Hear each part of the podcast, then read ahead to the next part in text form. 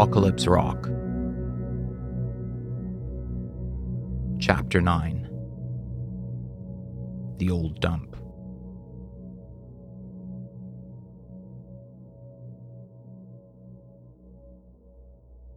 The rain had eased into an irritating drizzle, and the sky turned a bland, hovering gray that clung to the hills above Sternum Village. Doug gathered his things from the car and walked up the gravel lane toward his office. July's cabin looked dark. He checked his phone to see if she had responded to his message, but nothing. "Shit," he muttered into the trees, digging through his jacket pockets for the small cylinder. He turned back toward his car. Doug rummaged through the glove compartment.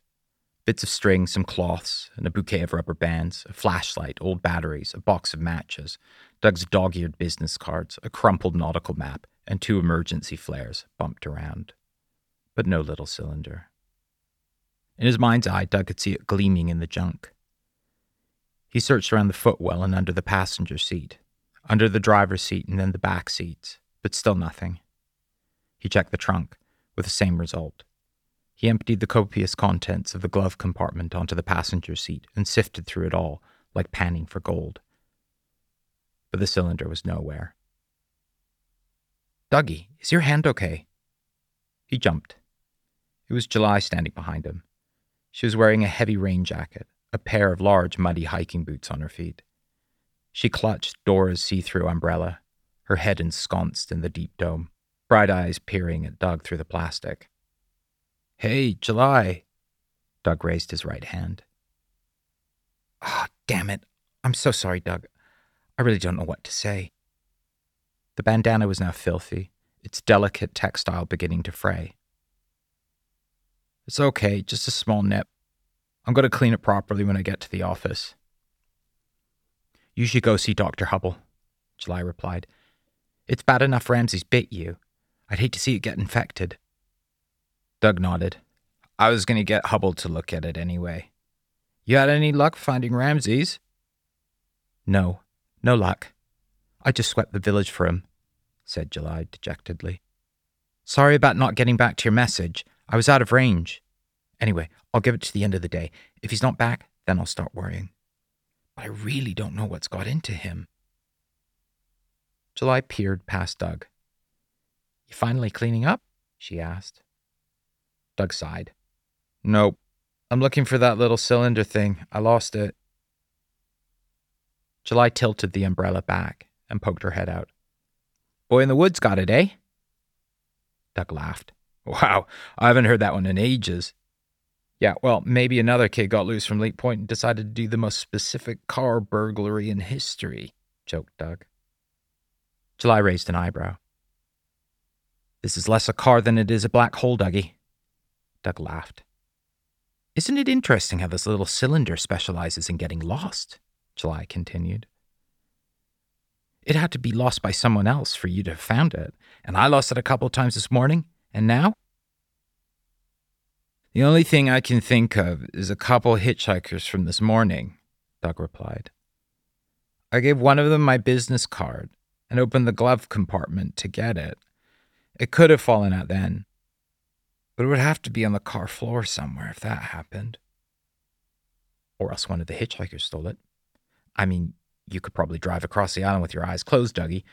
But damn it if you ever take them off the road. You're so careful. You wouldn't notice an elephant sitting next to you." July winked. "Well, both of them were from that retreat," Doug explained. "Aha!"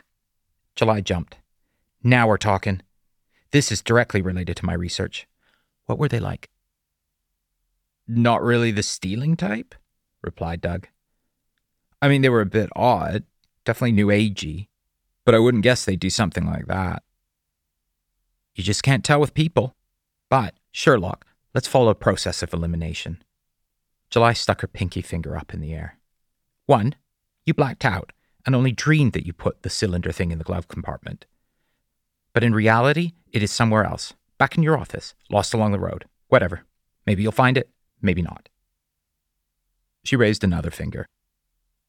"Two, It somehow fell out of the glove compartment and, unbeknownst to all present, dropped into the pocket of one of the hitchhikers. Then they wandered off with it. Her third finger shot up. Or three. One of them stole it. Whether for kicks or some other reason that we cannot as yet or potentially ever ascertain. July stared intensely out from her umbrella, her three fingers now pointing at Doug. If it was stolen, it couldn't have been the first guy. I saw it in the glove compartment when I gave him my card. It was definitely still in there, said Doug. What was he like? July asked.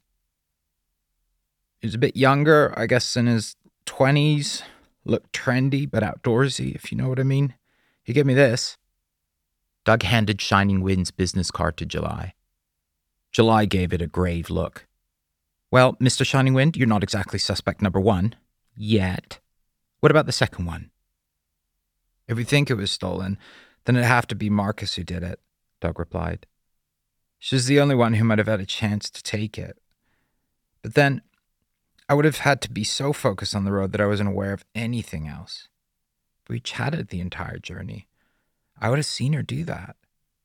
Her? Asked July.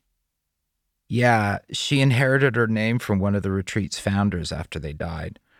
Her birth name's Elizabeth. Right. Marcus, presents as a she, birth name Elizabeth. Check.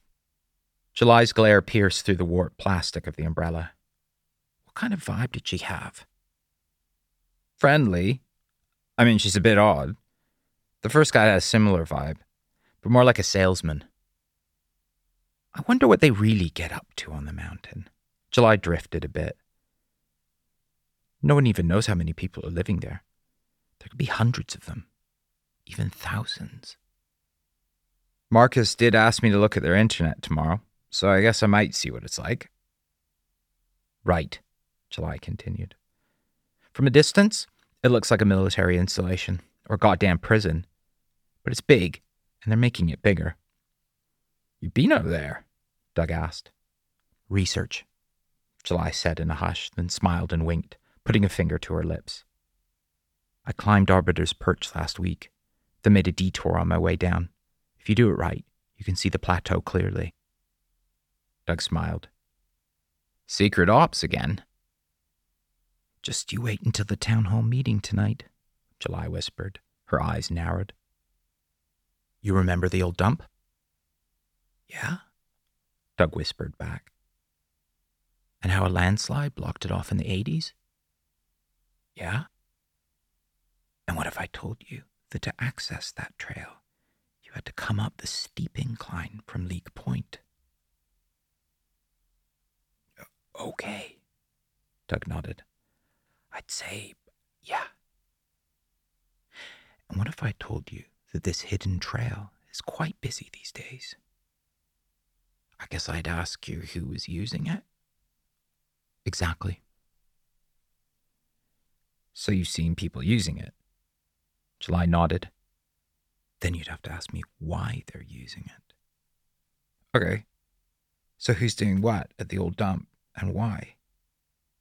July put a finger to her lips again. It's about who buries what in the old dump. But I can't say more. Not until I got the story right. Gotta get all the words in the right order, as they say.